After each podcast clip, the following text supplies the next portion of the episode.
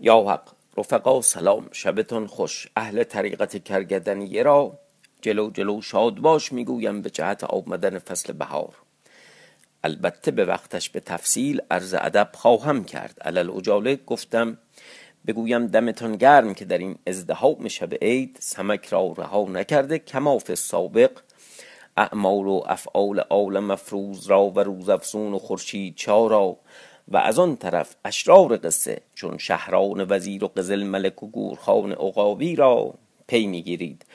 و همین که یک شب وقفه در قصه میافتد کرگدن را بازخواست می نمایید ضمن اینکه این صد و سی شب را تا اینجای کار می شود تبدیل به بسته هدیه کرد و در عید به رفقا عیدی داد. عید هزار حس دارد. که متاسفانه تحت شعاع یک عیب قرار گرفته. عیبی از همه بزرگتر عیب ابتزال در عید ابتزال خون ما ایرانی ها افزایش چشمگیر می یابد و اگر مراقبت نکنیم باد شبکه های مبتزل و مهمانی های مبتزل تر ما را با خود خواهد برد به آنجا که عرب نینداخت. لذا وقتی از همه چیز فارغ می شویم خوب است که به سمک و شعر و سعدی و مولوی پناه ببریم. همینجا وعده بدهم که علاوه بر سمک برنامه های دیگری نیز در تعطیلات عید تدارک دیدیم رفقای خود را خبر کنید که در این سیزده چارده شب و سیزده چارده روز کرگدن تعطیل نیست و طریقت کرگدنیه رهرو میپذیرد. قدمشان سر چشم. و اما باز آمدیم به قصه سمک ایار رسیدیم به اینجا که ابان دخت به غلام جوان خود بربر انگشتری داد. به او گفت غریبه ها را این انگشتری نشان ده ببین آیا کسی می‌شناسد. آنکه می‌شناسد یقین بدان که از جانب آل مفروض آمده جهت استخلاص من. خادم انگشتری از وی بستده بود و هر روز بیرون آمدی و در شهر میگشتی. پس آن روز چون از نان دادن فارغ شد انگشتری برگرفت در شهر میگشت. انگشتری به هر کس می نمود که همتای این دارید. هر کسی آن انگشتری را می‌دیدند که آل مفروض و روزافزون آنجا رسیدند. آن انگشتری بدیدند. در حال بشناختند که بسیار دیده بودند و نام خورشید چاو و اباندخت بر آن نوشته بود. آن مردمان گفتند همتای این نداریم. انگشتری به دست خادم دادند. خادم خواست که برود. آل مفروض با خود گفت در زیر این انگشتری به هر کس نمودن و همتا خواستن چیزی هست. بنگرم تا چه می باشد پیش خادم باز آمد گفته خواجه انگشتری به من بنمای. خادم به وی داد. گفته خواجه از این چه می‌خواهی؟ خادم گفت مرا همتای این می باید آل مفروض در گمان افتاد که طلب وی می کند گفته خواجه همتای این دارم. خادم گفت کجاست؟ آل مفروض گفت در مقام من بیا تا تو را بنمایم. خادم با ایشان همراه شد تا به کاروان سرا آمدند. هر دو چادر از سر باز کردند. خادم نگاه کرد نزنان بودند. با خود گفت یافتم بنشستند. آل مفروض گفت ای خواجه خداوند این انگشتری کجاست؟ خادم دانست که او سمک است. گفته یازاد مرد پیش از آن که خداوند این انگشتری بنمایم بگو تا تو کیستی.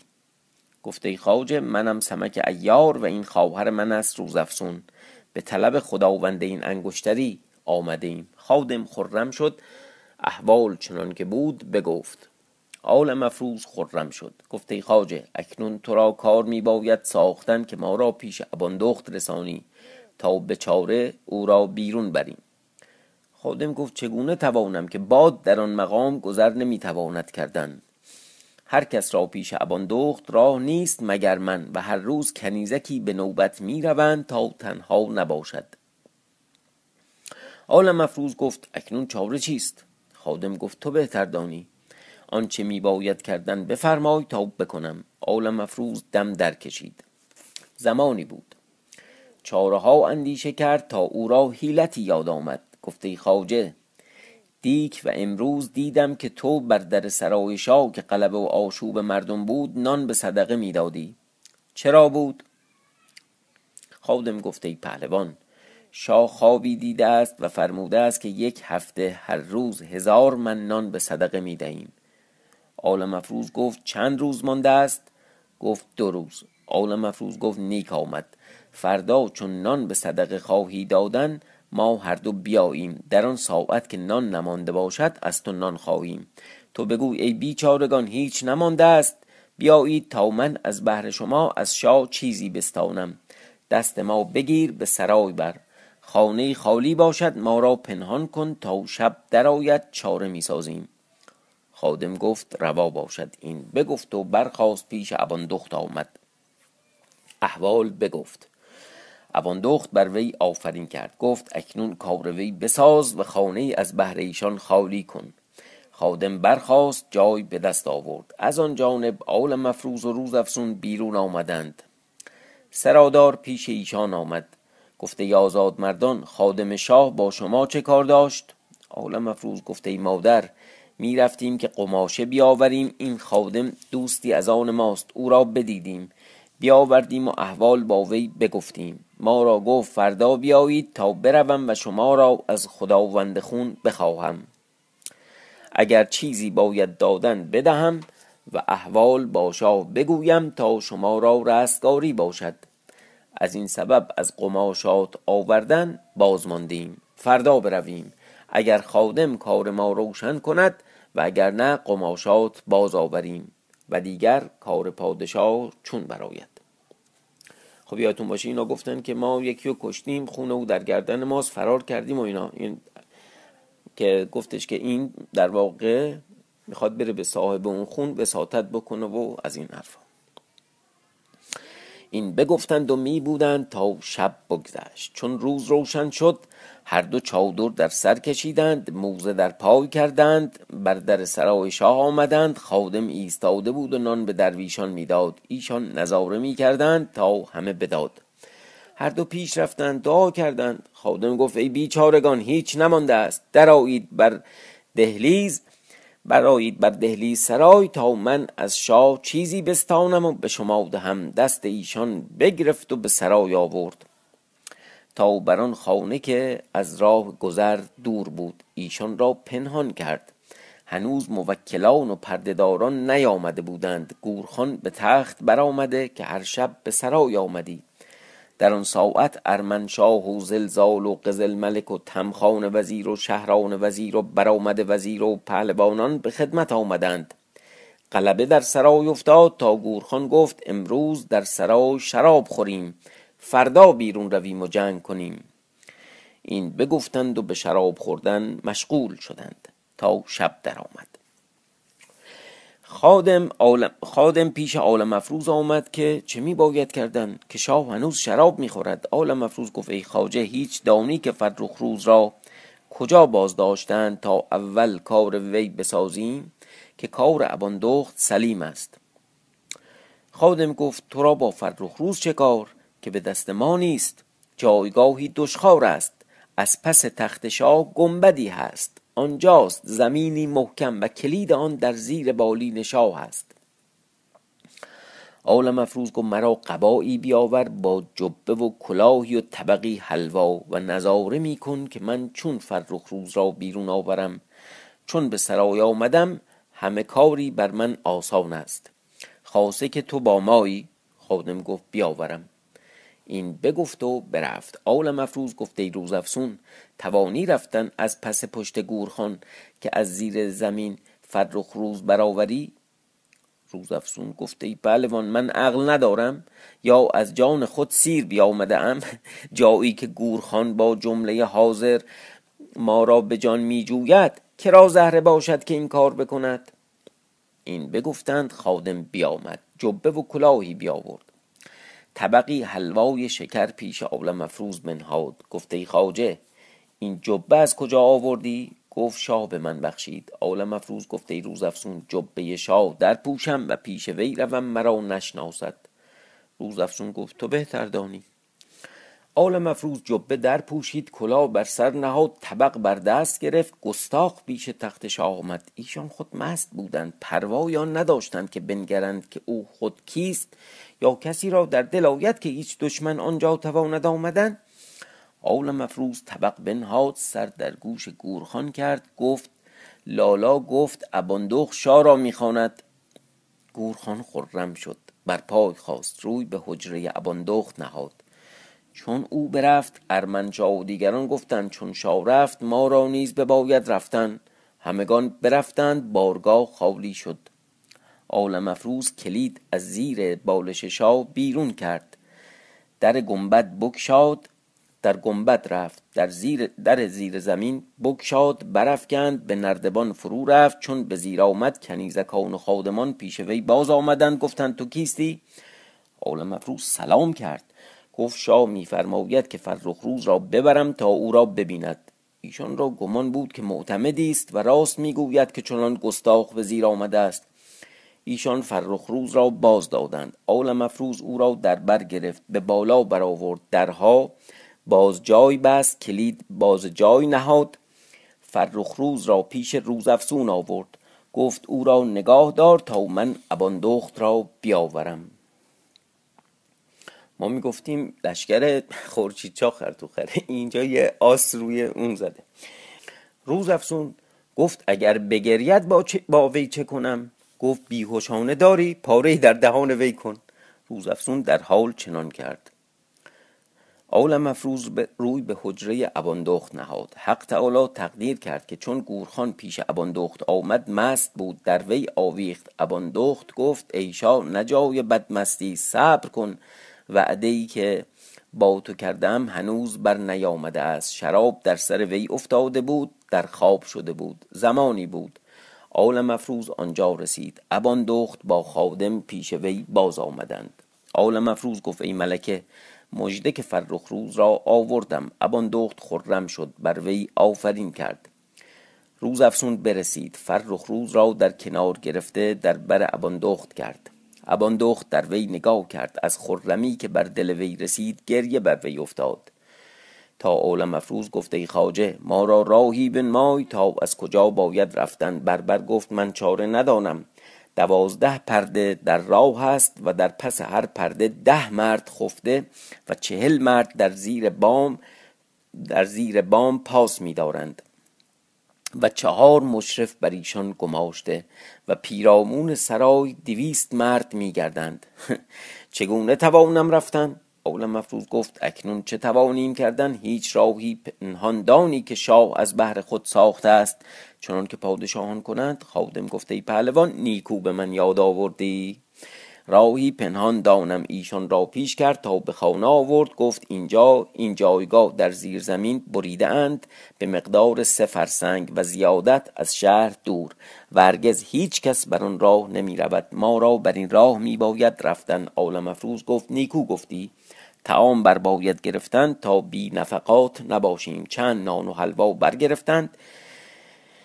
تیغی عالم افروز همایل کرد. روی بر این زیر زمین نهادند. عالم افروز و روزافزون و اباندخت و فرخ روز برگرفته با خادم. همگان در سوراخ می‌رفتند مقدار یک فرسنگ را برفتند. راه فراخ بود چنان که هر یکی به گوشه می‌رفتند.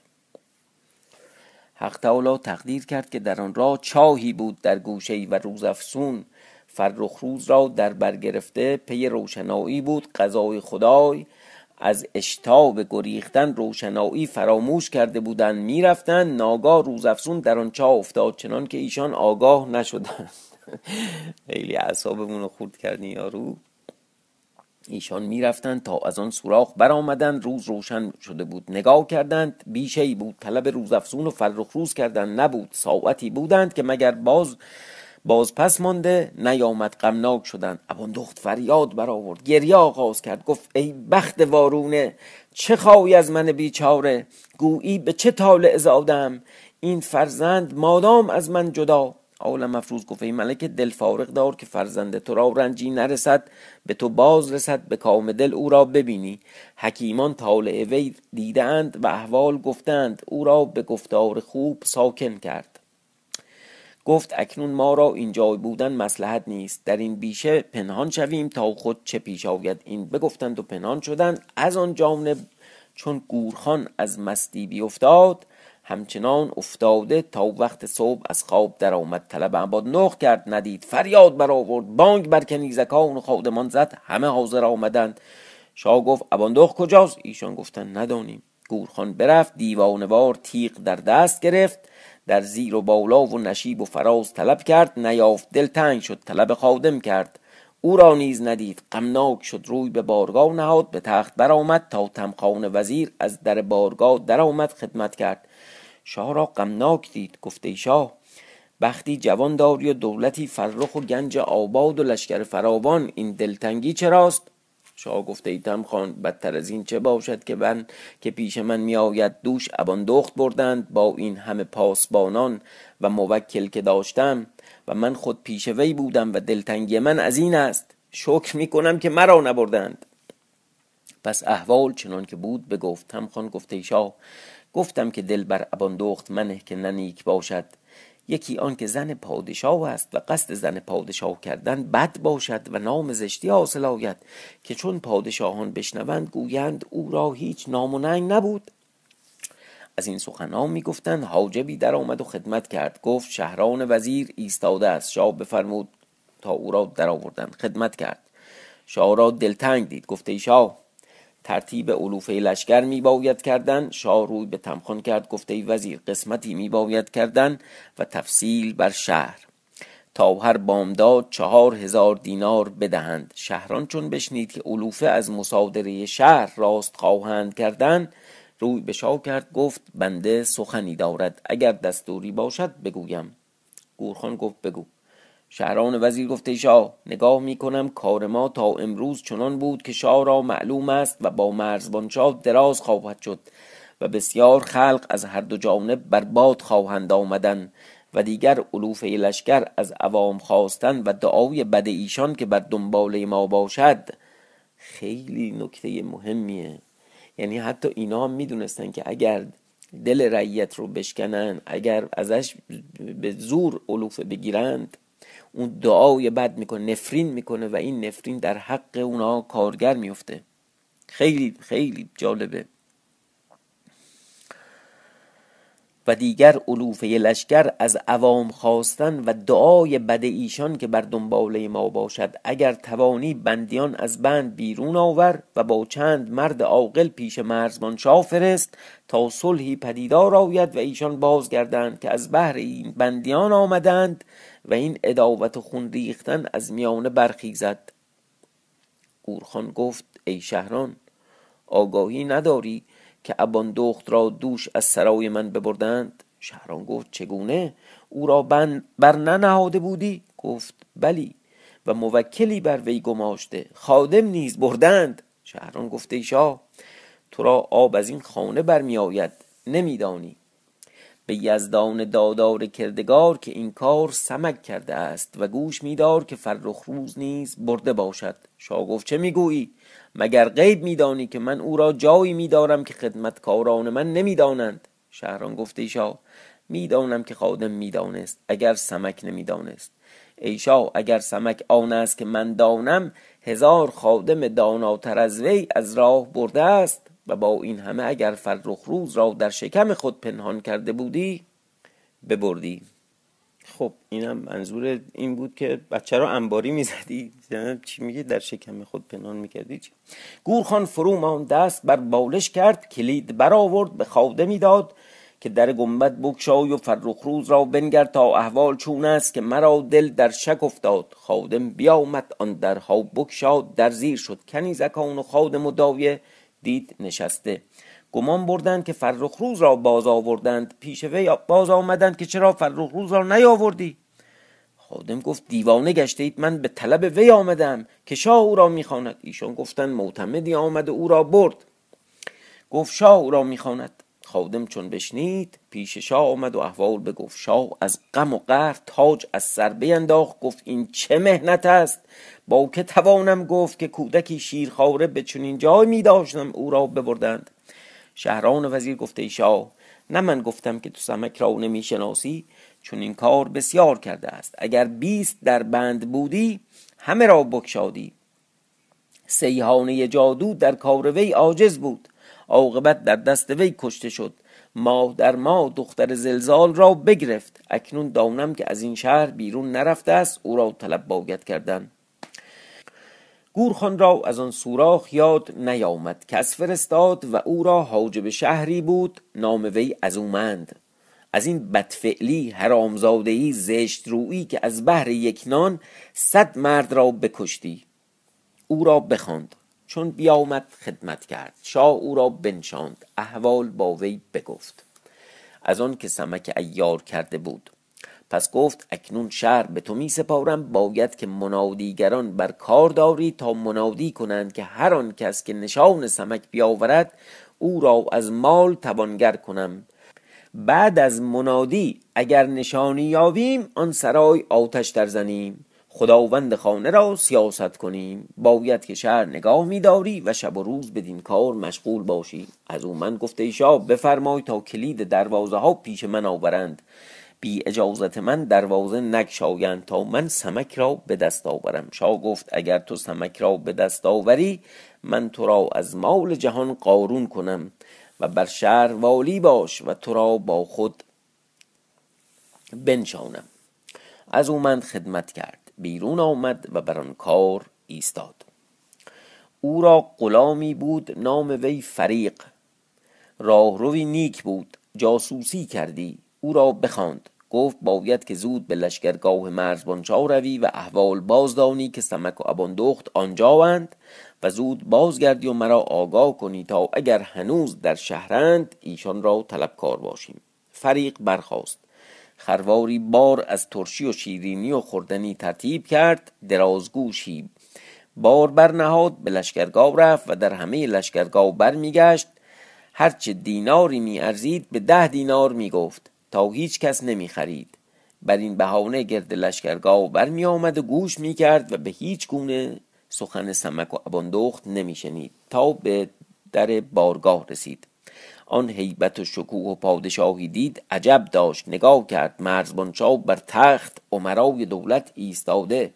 از ایشان درگذشت به خیمه رسید. همه برنایان و ایاران نشسته شغال پیلزور در میان ایشان که فریق بدان قماشه بانگ زد. شغال گفته ای خواجه از کجایی و این چیست؟ فریق گفت از شهر میآیم. و این قدری ترشی و شیرینی است که آوردم تا به خرج کنم و نفقاتی به دست آورم. شغال گفت چه وقت از شهر به در آمدی؟ گفت بامداد. گفت در شهر هیچ آوازه از بهر سمک هست؟ فریق گفت چونین می‌گویند که رنجور است. شغال گفت برو. فریق برفت.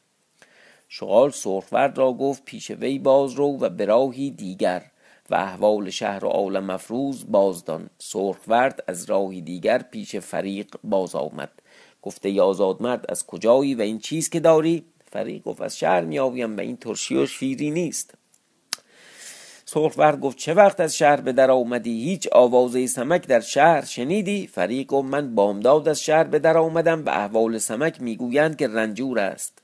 سرخورد بازگشت پیش شغال آمد احوال باز گفت.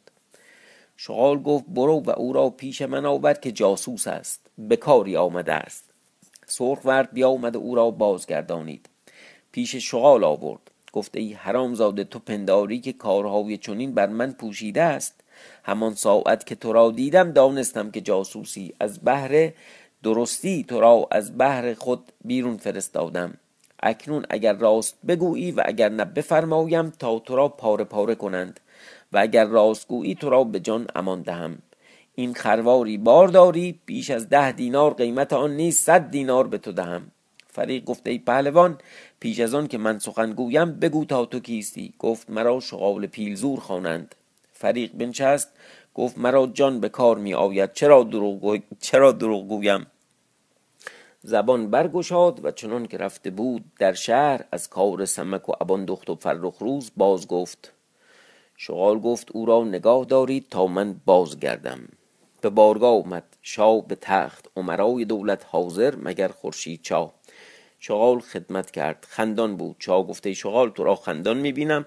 شغال گفت ایشا مجدگان آوردم. آل مفروز در شهر و اباندخت و فرخ روز بیرون آورد از بند. شاهزاده کجاست تا احوال بشنود؟ شاه حاجبی بفرستاد که شاهزاده بیاید. خورشید چا در خیمه خود گریان و نالان بر فراغ اباندخت و فرخ روز میگریست شاه به این بیخاصیتی حاجب بر در خیمه آمد. لالا صالح ایستاده بود.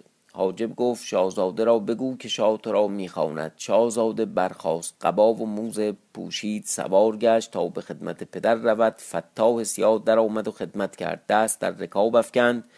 روی به بارگاه نهاد چون در بارگاه رفت خدمت کرد. جمله عمرای دولت به, خد... به خدمت برخواستند مرزبان شاه در فرزند نگاه کرد. او را دید دلتنگ.